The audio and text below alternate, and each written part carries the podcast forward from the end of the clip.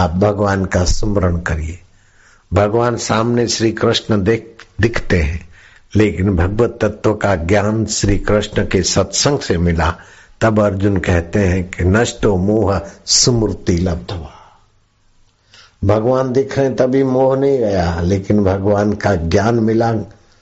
भगवान ने गुरु रूप में भगवत तत्व का ज्ञान दिया और अर्जुन को अपने आत्म भगवान की स्मृति हुई।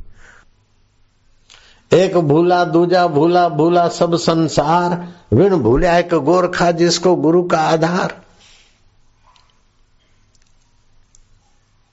अखा भगत थी गया। सौराष्ट्र के थे। ईश्वर प्राप्ति के लिए इधर उधर घूमते घामते काशी पहुँचे। घूमते घामते सादे सुदे कपड़े, सोनार जाति के थे, कुछ गिन्निया लेके गए थे। दान पुण्य करेंगे या खाएँगे, जिएँगे।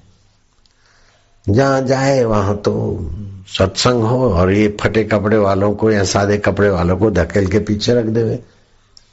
कारोबारी या भंडारी या आश्रम के संचालक। अखा भगत ने देखा कि अब कुछ खेल करो।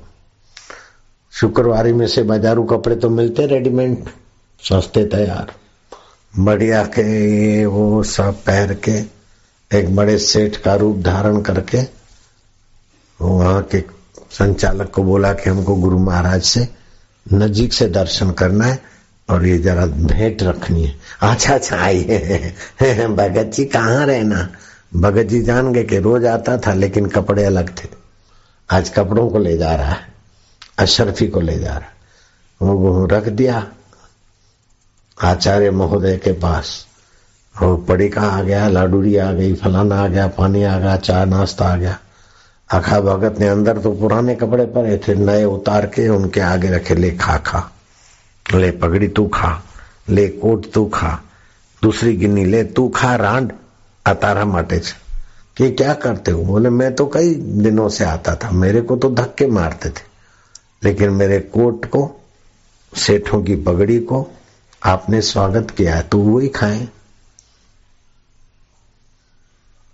ऐसे मठ मंदिर या ऐसे पूजा ग्रहों को अखा भगत ने खुला करने का ठान लिया ईश्वर मिल गए अखा भगत ना चाब का नाम की पुस्तक लिखी સજીવાએ નિર્જીવાને ઘડ્યો પછી એને કે મને કઈ દે આખો તમને ઈ પૂછે તમારી એક ફૂટી કે બે અલ્યા ગાંડા થયા હું ફદિયા ફદિયા કરો આખો દી શ્રદ્ધા પૂર્વા સર્વ ધર્મા મનોરથા ફલ પ્રદાહ श्रद्धया साध्यते सर्वम श्रद्धया तुषते हरि। श्रद्धा से आप पत्रम पुष्पम भी भगवान के लिए अर्पण करते आपका हृदय भगवताकार होता है। एक जमाई राज को काम धंधे में बरकत नहीं आई, ससरा को दया आई कि बेटी दुखी है, तीन लाख रुपया जमाई को दिया। जो डेढ़ टके, दो टके से पैसे लाते थे मैंने के चार, पाँच हज़ार, छह हज़ार रुपया जो ब्याज जाता था वो बच गया। बरकत आई। बैंक लोन थोड़ा बहुत था, वो पूरा हो गया, मकान खरीदा। दो, चार साल में तो जमाई राज भी एक संपन्न व्यक्तियों में गिने अब बेटों ने कहा कि जीजा जी को तीन हज़ार दिए, तीन लाख दिए थे, ब्याज नहीं, लेकिन पैसे हो तो अपने को जरा हाथ टाइट रहता है। ससुरा ने पैसा मांगा। जमाई बोला हाँ देंगे देंगे देंगे। दो चार बार उघरानी हुआ तो जमाई ने देखा कि जाते तो पैसे की बात करते आना जाना बंद कर दिया। देखो, पैसा दिया तो आना जाना ही बंद कर दिया। ये बात जाके जमाई को बताया। जमाई बोले, बताने वाले ने मसाला डाल के बताया होगा। जमाई अपने तरफ़ रूठा और ससरा अपने तरफ़ दोनों परिवार में खाई आ गई। एक साल, दो साल, तीन साल, चार साल, कोई अबोले हो गए, बात ही नहीं करे। आठ साल बीत गए, ससरा जी को रात को नींद नहीं आती, बेचैन हो गए। गए गुरु महाराज के पास के गुरु महाराज, बेचैनी हो गई है। सारी बात कह के सुनाई। गुरु महाराज ने कहा, देखो, तुम ऐसा करो, कुछ फल का टोकरा अच्छा खासा। फल का टोकरा बनवा के ले जाओ और कुछ मिठाई ले जाओ। और जब घर आया हो, उस समय पहुँचना। और कह देना कि जवाई राज, तुम मेरे को माफ़ कर दो बेटा। बेटी देके मैंने बेटा लिया और फिर मैंने तुम्हारे से उगरानी किया। मेरी बड़ी गलती है। बोले, मेरी गलती? बिना मांगे मैंने दिया। गलती तो उसकी है। बेईमानी तो वो करे, और माफ़ी में मांगो। हो हो। जब संत के पास आते हो तो संत की बात में रहस्य होता है। तुम्हारी गलती है कि तुम मेरे साधक होते हुए सत्संग का त्याग कर बैठे। और साधक होते हुए तुम्हारे को नींद नहीं आती।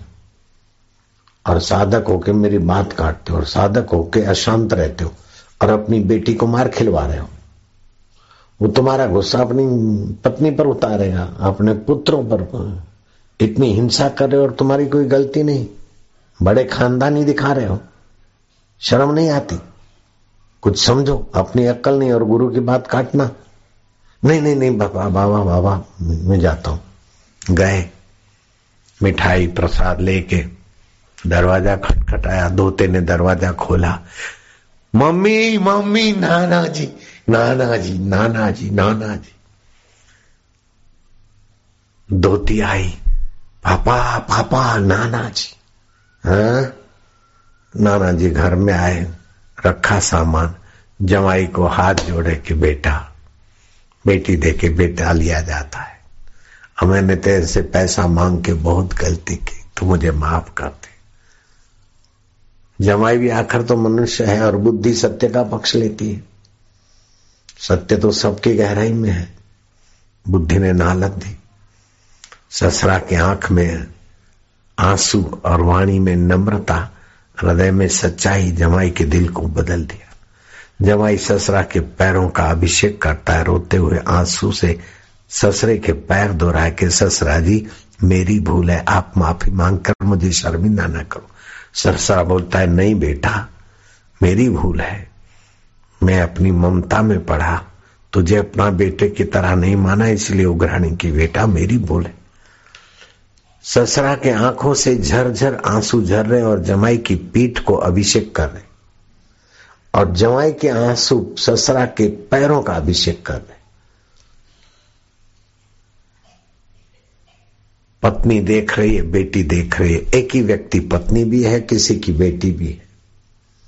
ससरा की तो बेटी है जमाई की पत्नी है देखते देखते वो उसको हर्ष के आंसू चल पड़ के यार क्या बात है आज का दिन कैसा आज नो दिवस के वो सोना नो सूर्य આવું મિલન આવો વેર પ્રીતિમાં બદલાણ બાપા બાપા શું કરો છો પતિદેવા શું કરો છો ઉભા થાવ રહેવા દે ને મને મારા પાપ ધોવા દે બાપા બસ થઈ ગયો કે ના ના બેટી મારી ભૂલ મને ધોવા દે उठा, घर में गया, पाँच सौ पाँच सौ की छह गड्डियाँ, तीन लाख चरणों में रखा, माफ़ मैं पैसा लेने को नहीं आया हूँ, मैं तो माफ़ी लेने को आया हूँ, बेटा, ऐसा मत करो बेचारा को तिजोरी तुम मेरा बेटा नहीं क्या? उधर हाथ टाइट है तो कोई बात नहीं, खुला हो जाएगा। कन्या का आशीर्वाद है।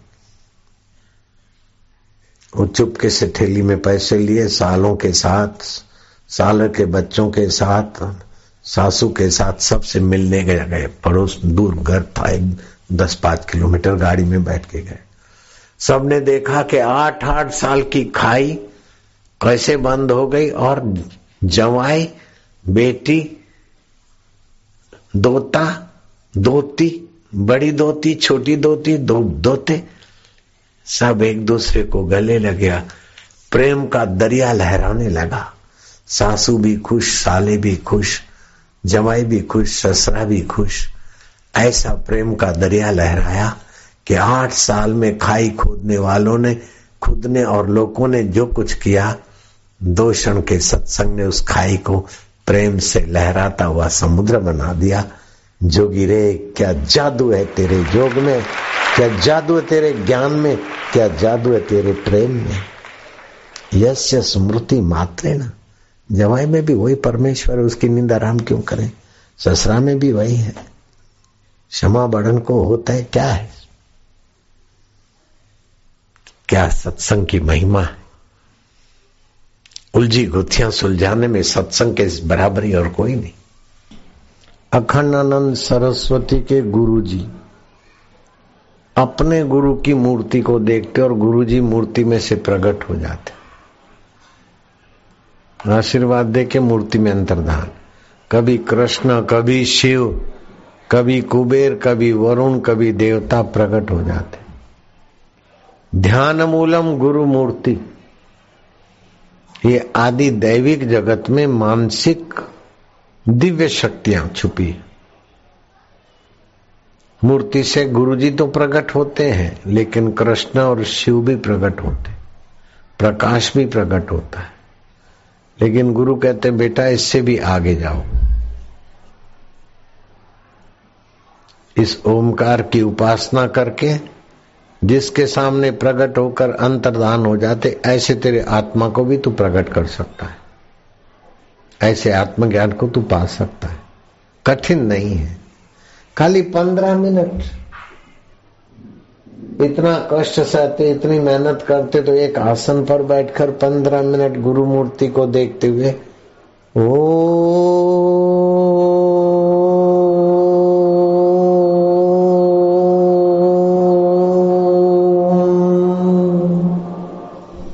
ध्यान मूलम गुरु मूर्ति सुना है, पूजा मूलम गुरु पदम, मंत्र मूलम गुरु वाक्यम, मोक्ष मूलम गुरु कृपा।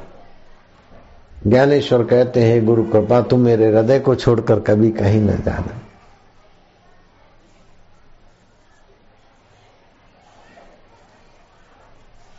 आप गुरु तत्व में आ जाएँगे ना आपको पता चल जाएगा। फिर किसी को बोलो, ना बोलो, लेकिन आपके आगे एक्सरे होता जाएगा। इसने सच सुनाया कि झूठ सुनाया? फिर आप एकांत में ध्यान करके देखोगे तो पता चलेगा कि ऐसा हो। आपको शंका पड़ी तो आप तुरंत जाँच भी सकते हो।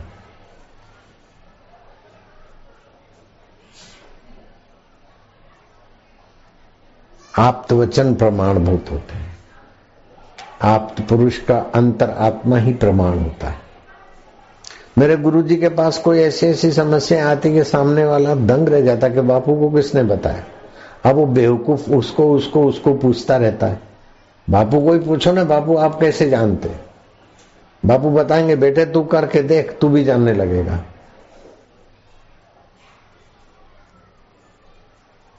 तो भागने से भी जान नहीं छूटती। भाग भाग के कहा जाएँगे? ऐसी कौन सी जगह है जो गुरु तत्व ना हो, भगवान ना हो?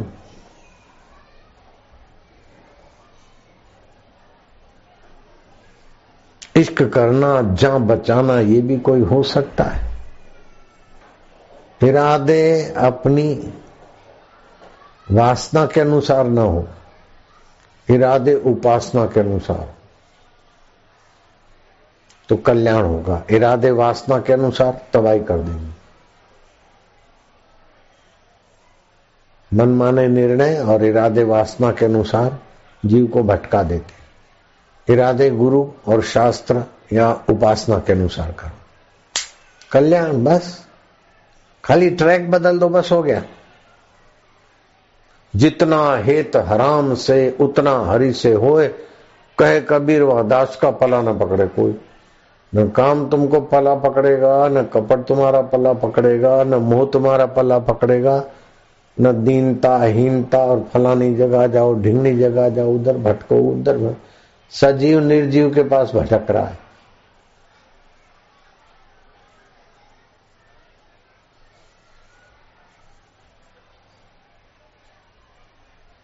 भटक मुआ, भेदू बिना पावे कौन उपाय?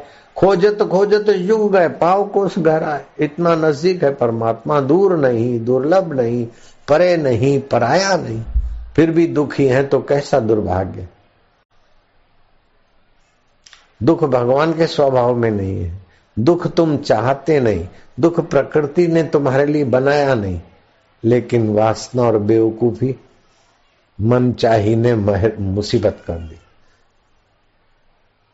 अब सास ससरा और जवाई में दुख था। गुरु ने जरा सी युक्ति बताई, प्रेम का दरिया लहराने लग गया। नहीं लहराया। अफजल को एक साधु ने आशीर्वाद दिया था। और अफजल ने वो फकीर अजमल बन गया, बड़ा प्रसिद्ध हो गया। ज्वेलर के पास जाए, हीरे, मोती देखे, हाथ लगाए, बोले हाँ ठीक है, अभी तो नहीं लेने। लेकिन जिसको भी हाथ लगाए, नज़र डाले, वो हीरे, मोती गायब, अफजल के पास पहुँच जाते थे। दुकान वाले परेशान हो गए, डरते थे कि ये ग्राहक ना आए, क्योंकि देख लेगा, एक बार अजमल अपने चमचों के साथ रेलवे स्टेशन पे गया, कि हमारे को फलानी जगह जाना है यहाँ से, तुम्हारे पास इतनी पचासों टिकटें हैं क्या? बोले हैं कहाँ है? गड्डी दिखाई बोले चाहिए अच्छा, टिकट कितने की होती है? इतने बोले छोड़ो अभी नहीं जाते. गाड़ी में बैठे और यूँ करके सब टिकटें वो जो हाथ लगा के आ गई सबको एक एक बांट दी। वो टिकट कलेक्टर तो बेचारा नौकरी से गया। वो क्या विद्या होती है मैं तुमको बता सकता हूँ। वो विद्या का उपासना हमने नहीं किया। हमने तो सीधा सारी विद्याओं का बाप आत्म लाभात परम लाभम न विद्या ये परमहंस योगानंद के गुरु जी ने अफजल को देखा था। और अफजल ने ये धतिंगे करते करते न जाने कितनी अपनी दुष्ट वासना के अनुसार कितने की ठगाई की।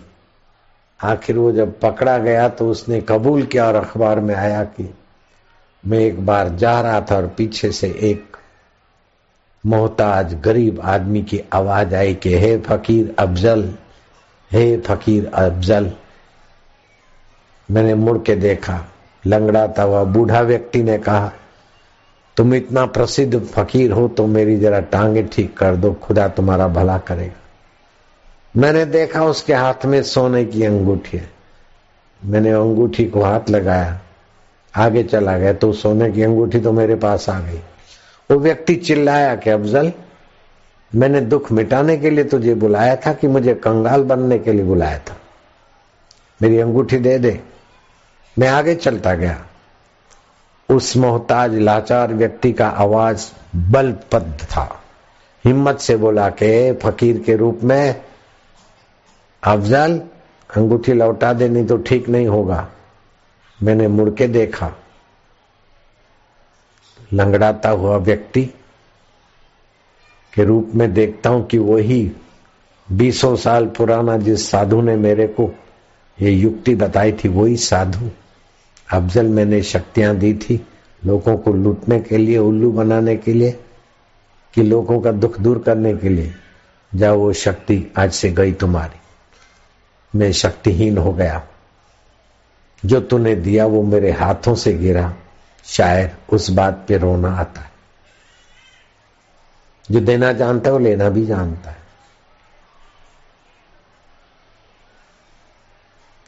तो मनुष्य अपने भाग्य का आप विधाता है। यदि आप मनमुक्ता को और वासना को महत्व देते तो आपकी तबाही सुनिश्चित है। अगर आप शास्त्र को, संत को धर्म को महत्व देते हैं तो आपकी उन्नति सुनिश्चित है। अब मर्ज़ी तुम्हारी। कौन कब तक संभालता रहेगा? जो संभालना ही नहीं चाहे तो कौन कब तक संभालेगा? पानी को गर्मी दिया तो गर्म हो जाएगा, और गर्मी देना छोड़ा तो फिर सहज रूप में आ जाएगा। गीजर में गर्मी दो तो गर्म होगा, और गीजर बंद कर दो एक आध दिन में अपनी मूल स्थिति में आएगा। गीजर में पड़ा पड़ा भी। हम्म? ऐसे ही फ्रिज में उसको ठंडक दो तो बर्फ़ बनेगा, ठंडा बनेगा। और फ्रिज बंद कर दो तो अपनी मूल स्थिति में आएगा। ऐसे ही जीव, मूल स्थिति उसकी बड़ी सुखद है। लेकिन काम आया तो काम ही बन गया, काम चला गया तो मूल स्थिति में आ क्रोध आया तो क्रोध ही बन गया। फिर क्रोध शांत हो जाता है। मोह आया तो मोही बन गया। अहंकार आया तो अहंकारी बन गया। चिंता ही तो चिंतित बन गया। लेकिन मूल स्थिति में आ जाता है। नींद आई, निद्रित बन गया। लेकिन फिर अच्छी नींद आई थी, ठीक नहीं आई थी, सजगता थी। वो साक्षी स्वभाव उसकी मूल स्थिति। कोई गाली दे रहा था। मुझे गुस्सा आया। फिर याद आया कि बापू बोलते, गुस्सा आए तो हाथ की उंगलियाँ से दबा देना। और कोई गुस्सा करे तो जीव तालू में लगा देना। ओम शांति, उसका मंगल हमारा मंगल। घर के कितना भी गुस्सा करे, उसका भी मंगल, अपना भी मंगल। बापू जी, बहुत अच्छा लगता है। बापू जी, अभी तो मैं कुछ भी नहीं हूँ, लेकिन आपका ज्ञान मैं जा रहा था। दिल्ली में कई जगह पर फॉरेस्ट लगता है सड़क के किनारे। फॉरेस्ट में से सड़क गई। तो बापू जी, एक बड़ा सांप लोग उसको मारने को तो मैं क्या, काय को मारते ठंड में ठुठ रहा होगा। तो बापू जी, आप सांप पकड़ देने तो मैंने भी उसको पकड़ लिया। और उसको रखा जाके। लोग देखते रह गए कि काटेगा, मर जाओगे। मेरे को कुछ नहीं किया सांप ने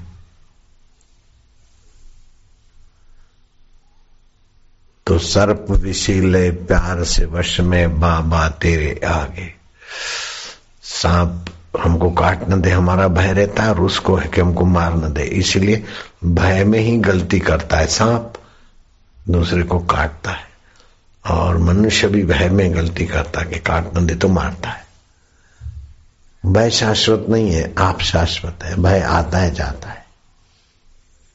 ऐसा कर लेंगे, ऐसा हो जाएगा, ऐसा कर लूँगा भागू। शेर दहाड़ता है जंगल में। तो जो सुरक्षित जगह पर है, भय के कारण इधर उधर भाग दौड़ करते हैं और पकड़ में आ जाता है। मैं आबू के एकांत नल राजा की जो गुफा थी, उसमें रहता था, नल गुफा में। पहले मेरे गुरु भाई रहते थे, गुरुजी भी रहते थे परंपरागत। तो नल गुफा के पीछे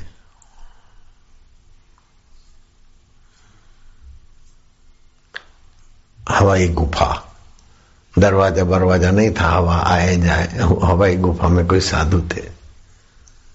तो चुप बैठे रहते थे और धुना बना के आ गए। उनकी उम्र होगी उस समय भी, जब मैं तीस का था, सत्ताईस का था, अट्ठाईस, नहीं अट्ठाईस नहीं, बाईस से सत्ताईस के बीच का था। उन दिनों की बात है। अभी सत्तर, कुल मिला के पिस्तालीस साल पहले की बात होगी। तो मैं क्या, महाराज, इधर हाँ बोले इधर वो शेर आता है, बंदर को खा जाता है। मैं क्या महाराज, शेर तो नीचे रहेगा, बंदर ऊपर है, कैसे खाता बोले वो नीचे दहाड़ता है शेर। तो बंदर डर के मारे, गिर जाता है पकड़ लेता है। फिर मैं अल्मोड़ा गया तो अल्मोड़ा में बघेड़ा चीता को बघेड़ा बा, बाघ। शेर नहीं बाघेड़ा। छोटा बघेड़ा रखा था दो। बोले इसको मुर्गी डाली है। तो मैं क्या मुर्गी कैसे डाली? बोले जिंदी मुर्गी डालते हो शिकार करता। तो मेरे को जिज्ञासा हुई। तो मैं तुरंत गया। तो हाँ क्या तो वो मुर्गी? उड़ के ऊपर जाके बैठ गई।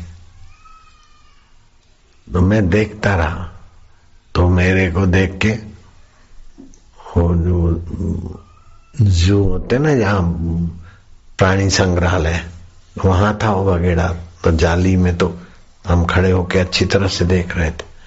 तो शर्म के मारे अथवा कैसे बैठ गया। तो हम थोड़े दूर गए तो थोड़ी देर में देखा तो मुर्गी उसके मुँह में और लेके जा रहा है।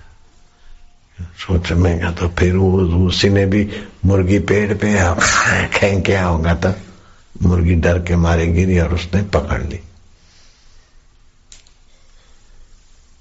तो ऐसे हमने कई बार सुना कि रात को बिल्ली घूमती न तो डरावना ब्याऊ ब्याऊ ब्याऊ।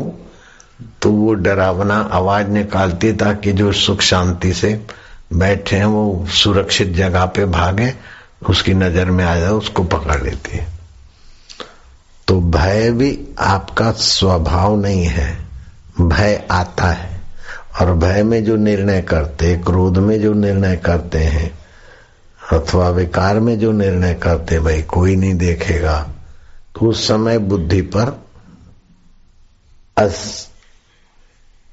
अव्यवस्थित तरंग चलते। तो आदमी गलत निर्णय करता है। तो आपका स्वभाव जो है ना शुद्ध है। आप बुरे नहीं हैं, लेकिन ये विकार, कपट, बेईमानी आपको कहीं का नहीं रखते। इसलिए शास्त्र बोलते कपट गांठ मन में नहीं, सबसे सहज स्वभाव, नारायण व संत की लगी किनारे नाव जयपुर के पास कोई गाँव था, वहाँ का प्रसिद्ध डाकू था घाटम। पहले मैंने ये कथा कही हुई है। किसी कारण किसी संत के पास वो पहुँच गया, डाकू घाटम। मैंने नाम भी लिया हुआ है, वो फलाने गाँव का था। तो संत को बोला कि, संत ने पूछा, कौन हो? बोले, बाबा, मैं, नाम नहीं सुना मेरा। बोले, नहीं। मैंने मैं वो घाटम हूँ। बोले, क्या घाटम बोले, बाबा चोरी करना, डाका डालना, इसमें मैं बड़ा मशहूर हूँ। आप बोलोगे, चोरी छोड़ दे, डाका छोड़ दे तो मैं आपकी बात नहीं मान सकता हूँ। लेकिन संत के आगे झूठ क्या बोलू? मैं घाटम हूँ, डकेत। चोर, डकेत, घाटम। मेरा उद्धार कैसे होगा? आप ये धंधा नहीं छोड़ाना। तो बोले, देख, तेरा उद्धार करना है तो चार बातें माननी पड़ेगी। बोले, धंधा तो नहीं छोड़ना पड़ेगा? बोले, नहीं। तू डाका डाल, चोरी कर, तेरा पेशा है, इसमें कोई बात नहीं, तू कर। लेकिन जहाँ संत हो, आरती होती हो, वहाँ की जगह को लांग के नहीं जाना। दस काम, सौ काम, हज़ार काम छोड़ के भी संत का दर्शन करना और आरती पूजा में थोड़ी देर खड़ा रहना। एक बात मान लिया। दूसरी बात, जैसे मेरे आगे तू सच बोला, कोई पूछे कौन हो, क्या नाम है तो उसको बता देना। मैं घाटा हूँ। बोले, ये भी बता दूँगा। ज़्यादा कोई गड़बड़ करेगा, मन में सोचा कि कुहाड़ी मार दूँगा, अथवा आदमी को लगा दूँगा, उसी समय मार दे उसको। तीसरी बात है कि तू एक दिन तो मर जाएगा बेटा। उसके बाद भी रहेगा, नरक में जाए, चाहे स्वर्ग में जाए, लेकिन रहेगा ना। इतनी बात तो चोर डाकू भी समझ जाते कि मरने के बाद पाप का फल भोगने को रहते हैं। हाँ। तो ये मरने वाला शरीर है। मरने के बाद भी तू रहेगा। जो मरने के बाद रहता है, वो अमर आत्मा का अंश है। जैसे घड़ा मर जाए तो भी आकाश रहता है। मकान टूट जाए तो भी आकाश रहता है। ऐसे चिदघन चैतन्य जीव रहता है। तो मरने के बाद भी मैं रहता हूँ, मैं आत्मा हूँ। आत्मा परमात्मा का सीधा संबंध है जैसे घड़े का आकाश और महाकाश। मैं भगवान का हूँ भगवान मेरे। ए, ए बात तो तू मान लेगा। बोले हाँ बाबा। मैं वचन देता हूँ मैं भगवान का हूँ भगवान मेरे। और कोई पूछेगा तो मैं अपना सच्चा नाम बता दूँगा। और जहाँ आरती होगी संत होंगे वो जगह को लांग के नहीं जाऊँगा उधर रुकूँगा दर्शन करूँगा।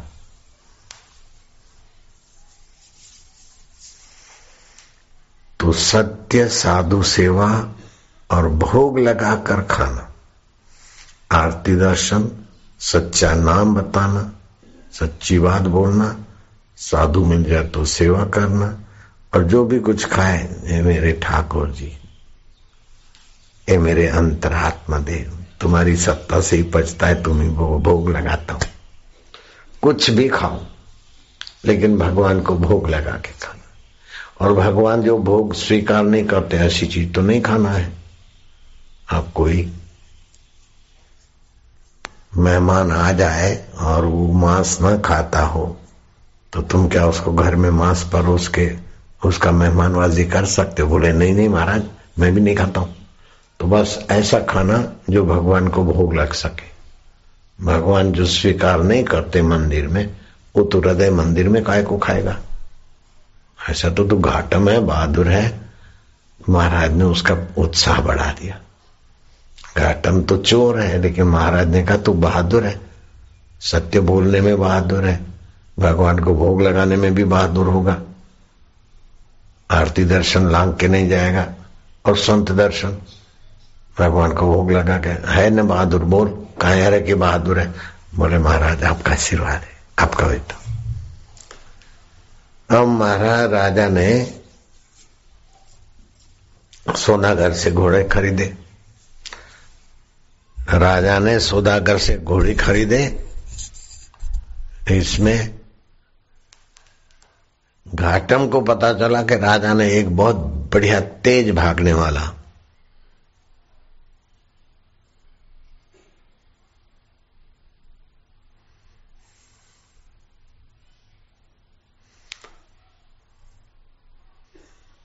घाटम, मीणा जाति का घाटम।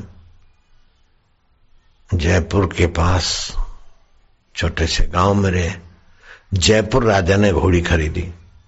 और वो घोड़ी महँगी थी और ऐसा भागे कि घाटम ने कहा, ये राजा को ज़रूरत नहीं, मेरी ज़रूरत है। डाके डाला, डाका डाला और जंप मारा, घोड़ी पे, घोड़ी हवा हो गई। ये तो मेरे लिए घोड़ी है। राजा क्या करेगा? ऐसी घोड़ी। एक सुबह अंधेरे में आया।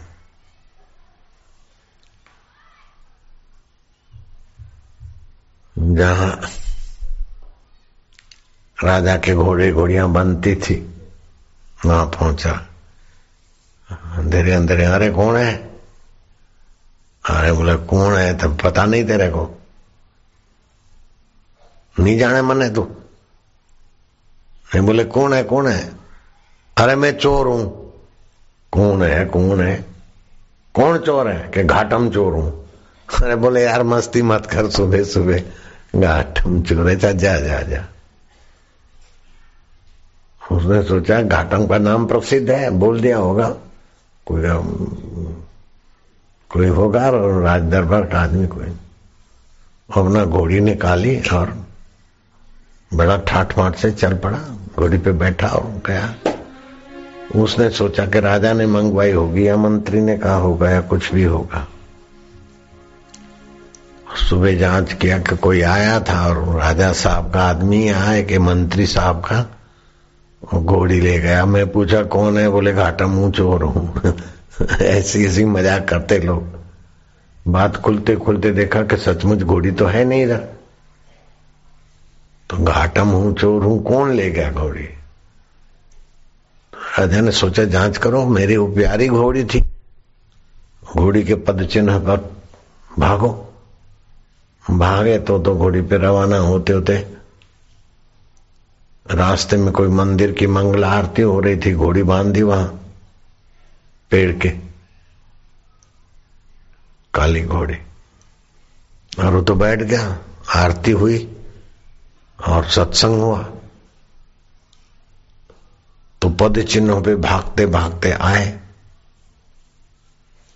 पुलिस के आदमी। तो देखा, घोड़ी तो यहाँ बंदी है। लेकिन इसका रंग काला नहीं है। कुछ जाके पूछते हैं, घोड़ी वाला है तो दूसरा घोड़ी घोड़ी के पद तो यहाँ तक आए हैं। तो जाँच करा तो घाटम बैठा है। है, ये घोड़ी किसकी है कि मेरी है? क्या नाम है? बोले, घाटम। कौन घाटम? अरे वो डाकू, डाक गाडम मेरा नाम नहीं जानते। ज़्यादा बात मत करो। किसके मुँह लग रहे कौन है, क्या है? पुलिस के आदमी जानते थे कि घाटम की बड़ी पहुँच है। कहाँ भी बोतल में उतार देगा। बोले, नहीं भाई, हम प्रेम से पूछा कि ये घोड़ी किसकी बंदी है? अरे बोले, मेरी है। कहाँ से लाया? बोले, राजा के वस्तल से लाया। कब लाया? क्या आज सुबह लाया? इसने ज़रूर सुना होगा। कि घोड़ी चोरी हो गई है और मैं प्रसिद्ध हूँ तो अपना नाम बता रहा है। बोले, नहीं नहीं, आप तो क्या लाएँगे घोड़ी के लिए? आप क्या करेंगे? लेकिन सच बताओ वो घोड़ी के पद चिन्ह तो यहाँ आते हैं, लेकिन वो घोड़ी तो काली थी और ये रंगीन घोड़ी है। तो काली घोड़ी तुमने देखी क्या? अरे बोले, काली है।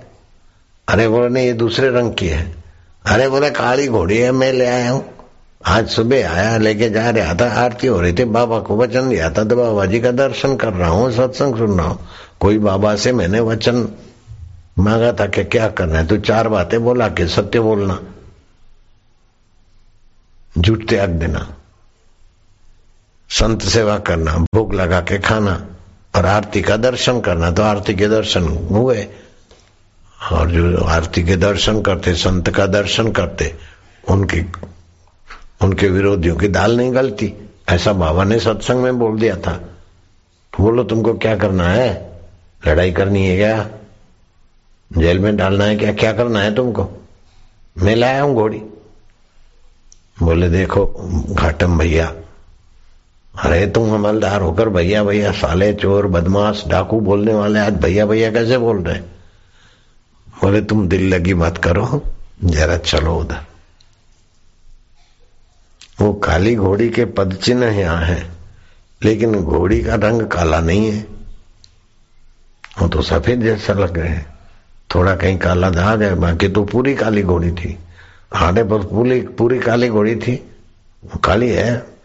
और सुबह सुबह कौन तेरा बाप बांधेगा इधर आके? मेरी घोड़ी बंधी है। जहाँ बंधा था, घोड़ी बांधी थी, वहाँ देखता है कि घोड़ी बांधी हुई। लगाम तो वही की वही है। मेरे पद भी है। और कोई मेरी घोड़ी खोल के दूसरी घोड़ी बाँध दी तो संभव भी नहीं है। तो ये रंग कैसे बदला? गुरु महाराज को याद किया कि काली घोड़ी का रंग कैसे बदला। अरे बोले, काले विकार और डकेत का मन किसने बदला? सत्य बोलने में कैसे आ गया? तो सत्य तो साफ़ होता है सफ़ेद। तो सत्य के प्रभाव से तेरी रक्षा हो रही, घोड़ी सफ़ेद हो गई। जरा सा काला दाग रहा कि पुराना में घाटम ऐसा सोचता है वही दाग है। कथा तो लंबी थी इंक्वायरी हुई, ये हुई, लेकिन राजा इस नतीजे पे आया कि सत्य जरा सा बोलने से घाटम जैसा डाकू संत की बात मानने से इतना निर्भीक हो गया। और वो निर्भीक हो गया और सत्य पर टिका रहा और आरती के दर्शन करता है। मैं उसको सजा दू? अंतरात्मा मेरा कांपता है, मना करता है। प्रभु, जो तेरी मर्ज़ी। सत्य की रक्षा, सत्य का समर्थन सभी मनुष्य करते हैं। बेटा फंस गया है और मंत्री ने पूरा जेक लगाया।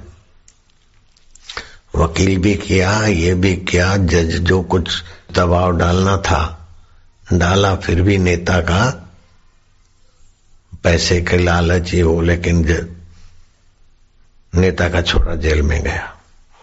तो नेता आकर अपनी पत्नी को कहता है कि देख, फलाने की माँ, हमने तो सारी कोशिशें की, लेकिन झूठ तो झूठ होता है, मंत्री का बेटा है तो क्या है? अब गलती तो की ना। पिटाई की और वो आदमी अस्पताल में है, मर गया तो गलती तो है ना छोरे की। लोफर तो छोरा अपना है। सजा मिल गई छोरे को, जेल में है और मंत्री कहता है कि गलती तो थी ना। छोरा अपना लोफर है ना, बाप के नाम से उसने गुंडागर्दी की ना। तो बुद्धि सत्य का पक्ष लेती है। बेटा है, सारी कोशिशें की, लेकिन सत्य तो सत्य है। मैं मंत्री हूँ तो क्या है? देखा, भगवान तो सब देख रहे हैं। कितना भी जज को भी हमने दिया, और वो जज लेता देता भी है। सेटिंग करता, लेकिन अपने पैसों की लालच में भी नहीं आया। देखो, सत्य तो सत्य है। मंत्री सत्य का पक्ष ले रहा है, बोलो। असत की पूरी कोशिश की, फिर भी पक्ष तो भीतर से बुद्धि सत्य का ही लेती है। तो राजा की बुद्धि में आ गया कि भाई देखो, घाटम आया और बोलता, मैं घाटम हूँ, इसकी सच्चाई।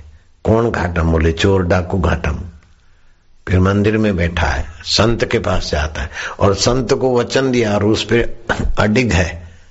ऐसे सच्चे आदमी को सजा देना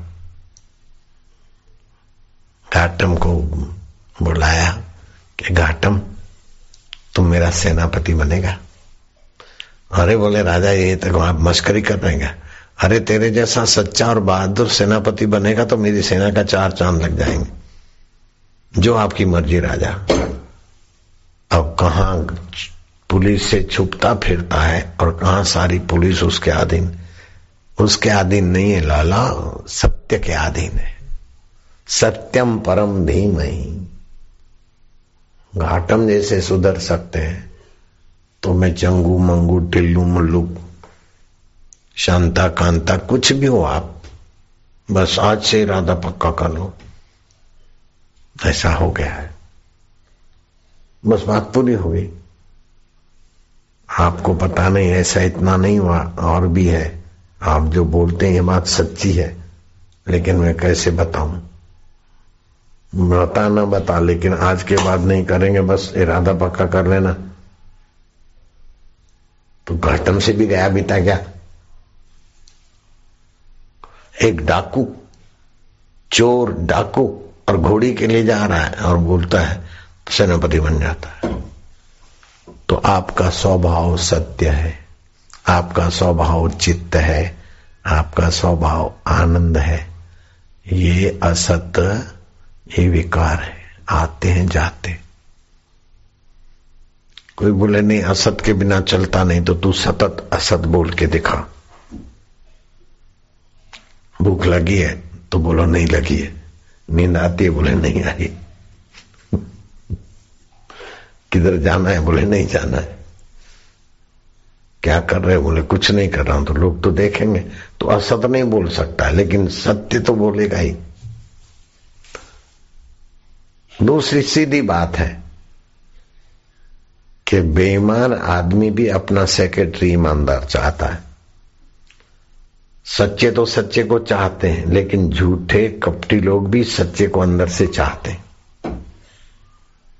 पत्नी झूठी है, लेकिन मेरा पति मेरे से झूठ ना बोले। पति झूठ कपट करता है, लेकिन पत्नी मेरे से धोखा ना करे। क्या ख्याल है? દીકરી ભલે જૂઠું બોલતી પણ માં મને જૂઠું બોલીને પટાવે એ સારું નહીં કહેવાય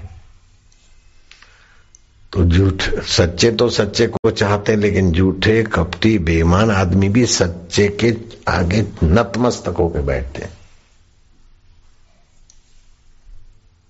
अब मैं सच बोलता हूं ऐसा मेरा दावा नहीं है लेकिन मैं झूठ से बचने की कोशिश करता हूं फिर भी आ जाता है तो बोलता हूं ऐसा नहीं ऐसा है ये मेरी गलती है या मेरी मिलावट है तो लोगों को कितना विश्वास और मेरे को संतोष है। फिर भी मैं पूरा सत्य बोल बोल रहा हूँ, ऐसा मैं नहीं बोल सकता हूँ।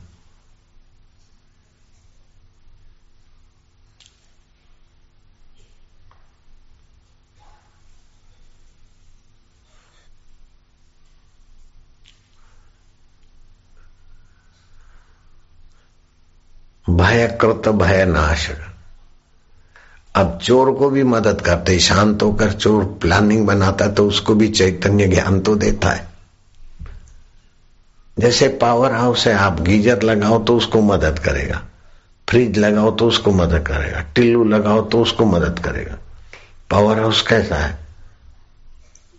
विद्युत का सप्लाई में आप जो इंस्ट्रूमेंट लगाओ, जो साधन लगाओ, वो तो देता है। फिर परिणाम आपकी। तो भगवान तो सत स्वभाव, चेतन स्वभाव, सत्ता स्वभाव है। अब आप उसका उपयोग जैसा करते परिणाम ऐसा आएगा। तो बोले, ऐसा क्यों? आदमी चोरी करने जाए और उसके पैर लड़खड़ा जाए, झूठ बोले तो उसको पैरालाइज हो जाए जीप का। ऐसा भगवान क्यों नहीं करते? भगवान बोले, ऐसा मैं करूँ तो मनुष्य को स्वतंत्रता कहाँ दी मैंने? मैं स्वतंत्र और मेरे बच्चों को मैं इतना पराधीन करूँ? अरे, कोई बुरी नज़र से देखे तो भगवान आँख अंधी कर देवे तो कोई देखेगा ही नहीं। अच्छा तुम बुरी नज़र से देखते हो तो क्या तुम्हारी माँ तुम्हारी आँखें निकाल सकती है? तुम चुराते तो क्या तुम्हारे बाप तुम्हारे हाथ काट सकते हैं? तुम गलत जगह पे जाते हो तो तुम्हारे भाई तुम्हारे पैर काट सकते हैं क्या? नहीं काट। जब चार दिन का संबंध है, माँ से बाप से तो तुम अभी पैदा हुए वास्तव में परमात्मा से तो तुम अनादिकाल से हो। जब अनादिकाल से वो तुम्हारा सुहृद है तो इतना क्रूर कैसे होगा? चलो, आज नहीं तो कल कल नहीं तो परसों, देर सवेर। नहीं तो फिर यात्रा करके दो करोड़ वर्ष की फिर कभी सुधरेगा। कैसा धैर्य है भगवान का। सुधारने के लिए हाथ काटना, पैर काटना, आँखें निकाल देना, जीभ का, ये माँ बाप का जैसे काम नहीं, ऐसे भगवान का भी ये काम नहीं। माँ बाप बच्चे को अच्छे स्कूल में ले जाएँगे। ऐसे वो भगवान अच्छे स्कूल में सत्संग में ले आते ये उनकी कम कृपा है क्या?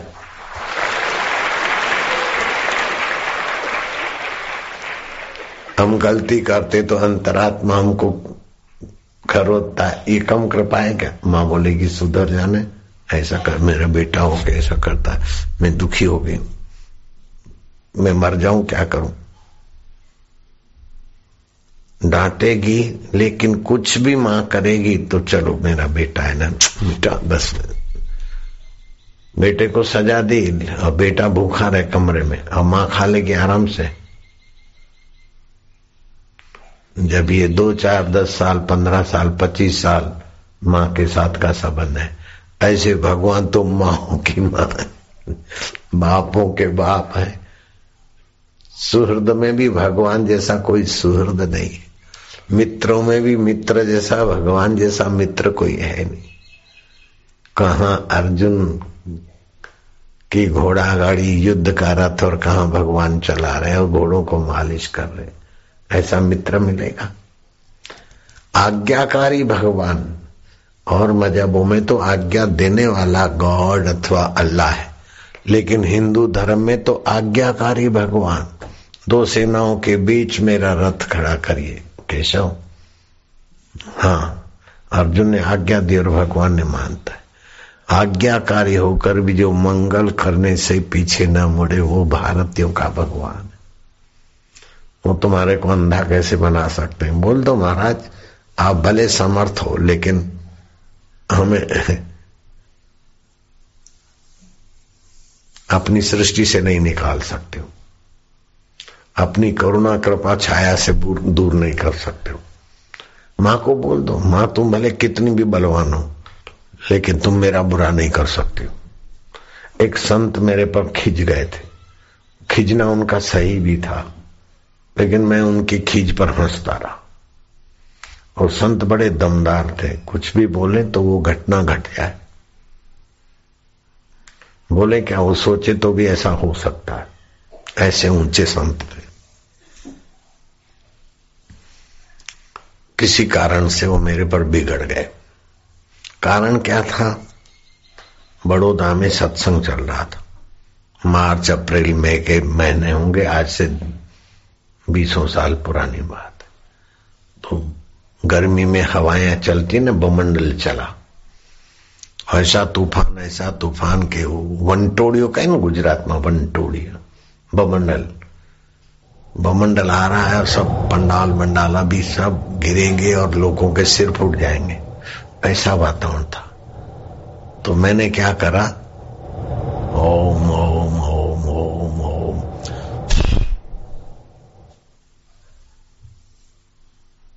अब गलती तो मेरी है, दिखावा मैंने किया। उपमंडल का रुख बदल गया, लोगों की सुरक्षा हुई। लेकिन वो संत कभी उधर आए नहीं और कोई उनको वो बात कह सके नहीं, बड़ी उम्र के थे। बोले, ओम ओम ओम ओम। क्या समझते हो? मैं क्या, कैसे महाराज? जी बोले, फिर बोलते हो कैसे? बोला था कि नहीं बोला था? मैं वायु बन के आया था। फिर उन्होंने सुनाया कि ऐसा कर दूँगा, मैं क्या महाराज आप नहीं कर सकते।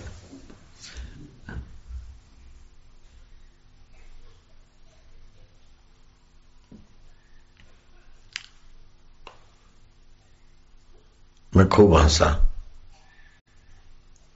तो मेरे सामने देखते रहे सिर नीचे करके। मैं क्या आप ये नहीं कर सकते? आप में ये ताकत ही नहीं। आप किसी का बुरा करें, या आप में ताकत नहीं महाराज। वो खूब हंसता रहा मेरा उद्देश्य था महाराज तो वही है। जहाँ भी संकल्प निकलेगा तो उस महाराज से ही निकलेगा। वो महाराज जैसे इस महाराज जी के हैं, उतनी तो मेरे हैं। मेरी भी दृढ़ निष्ठा। मैं आपको सच बताता हूँ कि वो जो बोले, त्यों मैं हंसू। आखिर वो भी हंसे और बोले, भाई, गरीब ब्राह्मण हूँ, माफ़ कर देना। मैं क्या बाबा, ये क्या करते मेरे मिलने वाले थे, लेकिन जो अपनी गुफा किसी को नहीं दिखाते, वो मेरा हाथ पकड़ के उनकी साधना की गुफा में मेरे को ले गए। अदृश्य होने की सिद्धियाँ उनके पास थी। और दूसरे योगियों से पंजा मिलाने की विद्या मेरे पास नहीं, उनके पास थी।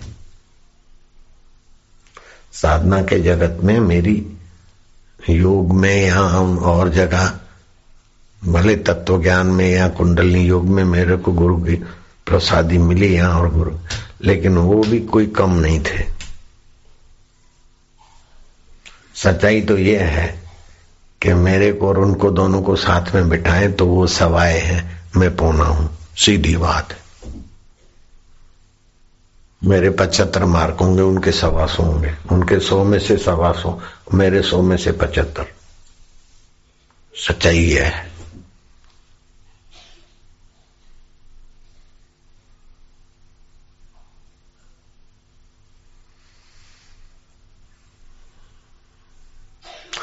तो सच्चाई में बल है। अभी मैं बोलूँ, कि उनके नवाणु थे और मेरे भी नवाणु सौ जैसे थे तो मेरा अंतरात्मा मेरे को माफ़ नहीं करेगा। मैं डरता रहूँगा। आप लोग तो मान लेंगे, बापूजी बड़े हैं, लेकिन उससे भी ज़्यादा ये मानेंगे कि बापूजी बड़े तो नहीं है, लेकिन सच्चे तो हैं। आप सत्य के पक्ष में आएँगे। क्या क्या है? सीधी बात है। इसमें मैं, वो अभी है नहीं हमारे सामने तो क्या हो गया? सच्चाई है। तो सत्यम परम धीम ही तो सत्य तो हमारा स्वाभाविक है। सत्य तो हमारा माई बाप है। सत्य तो हमारी जिगरी जान है। असत्य तो विकारों के कारण हम करते तो तुम विकारों को महत्व मत दो ना बेटे, बस हो गया। असत, कपट, ये विकार है। सत उसको जानता है। मैं झूठ बोलू, न बोलू, मैं उसको जानता हूँ। अब मैं झूठ को महत्व दूँ तो मेरा सत्यानाश करेगा झूठ। अगर मैं सत्य को महत्व देता हूँ तो मैं घाटम जैसा बिगड़ा हूँ तो भी संतों की जीवा पर मेरा नाम आ जाएगा।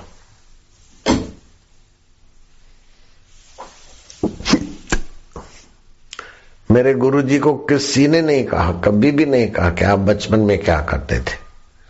मेरे गुरुजी स्वयं सत्संग में बोलते थे कि आप बोले, लीला शाह लीलाशा लीलाशा लेकिन मैं इतनी बीड़ियाँ पीता था। ऐसा संग मिला, ऐसी बीड़ियाँ पीता फिर भी सत्संग मिल गया तो आप लोग मेरे को मानते। अब महाराज आपसे कौन पूछता है कि आप बीड़ियाँ पीते थे कि नहीं पीते थे? राम तीर्थ बोलते थे, जो तुम्हें झूठ कपट में सहायता करते हैं, उनको तुरंत उनसे संबंध विच्छेद विच्छेद शब्द राम राम तीर्थ का नहीं है, लेकिन उससे उनको सबको दूर कर दीजिए। जो आपको झूठ में, कट, कपट में, गुरुद्वार से या और किसी में आपको दूर करने में जो हाँ में हाँ मिलाते हैं, उनको तुरंत दूर कर दीजिए। आपके पाप चेष्टा में जो साथ सहकार देते हैं उनको आप हटा दीजिए अपने से। और जो आपको, आपकी गलती सचमुच में सुनाते हैं, उनका पिंड पकड़ लीजिए। उनकी शरण पकड़ लीजिए, उनका पल्ला पकड़ दीजिए। बस हो गई उन्नति। जो आपकी हाँ में हाँ करके भी गलत जगह पे जाने में साथ सहकार देते हैं, उनसे आप बच जाइए। और जो आपको सच्ची बात सुनाते हैं मित्र होते हुए भी कटु सुना सकते हैं। गुरु होते हुए भी डांट सकते हैं और कटु सुना सकते हैं। उनकी शरण पकड़ी। वैद्य, गुरु और मंत्री अगर हाँ में हाँ करते हैं तो सामने वाले की सत्यानाश है। वैद्य, गुरु और मंत्री सच्ची बात सुनाने से पीछे नहीं हटते तो समझो हमारा भविष्य उज्जवल है। अगर हाँ में हाँ करते हैं तो हमारा भविष्य क्या पता कहाँ जाएगा।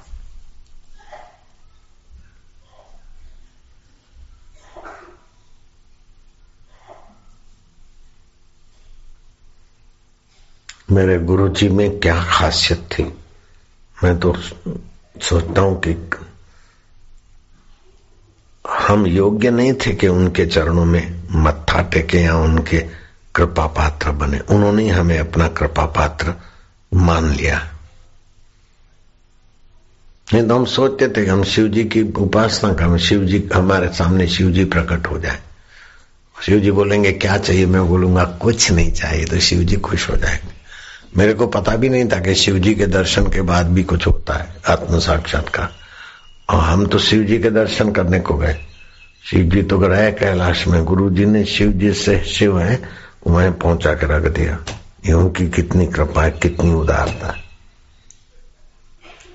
हम तो गए थे सब्ज़ी लेने को, और उन्होंने हीरे, मोती और जवाहरत दे दिए। बोले, सब्ज़ी तो अपने आप सब्ज़ी देने वाले घर बैठे आ जाएँगे तेरे पास। सब आ ही रहे हैं घर बैठे। सब्ज़ी, माल, मिठाई, प्रसादी लाने वाले सब घर बैठे आ रहे हैं। हम सोच भी नहीं सकते थे कि ऐसी कांच की केबिन बन जाएगी, ये हो जाएगा, वो हो जाएगा, ऐसा। कल्पना भी नहीं कर सकते थे। गुरु जी ने उठा के इसी जगह पे रख दिया।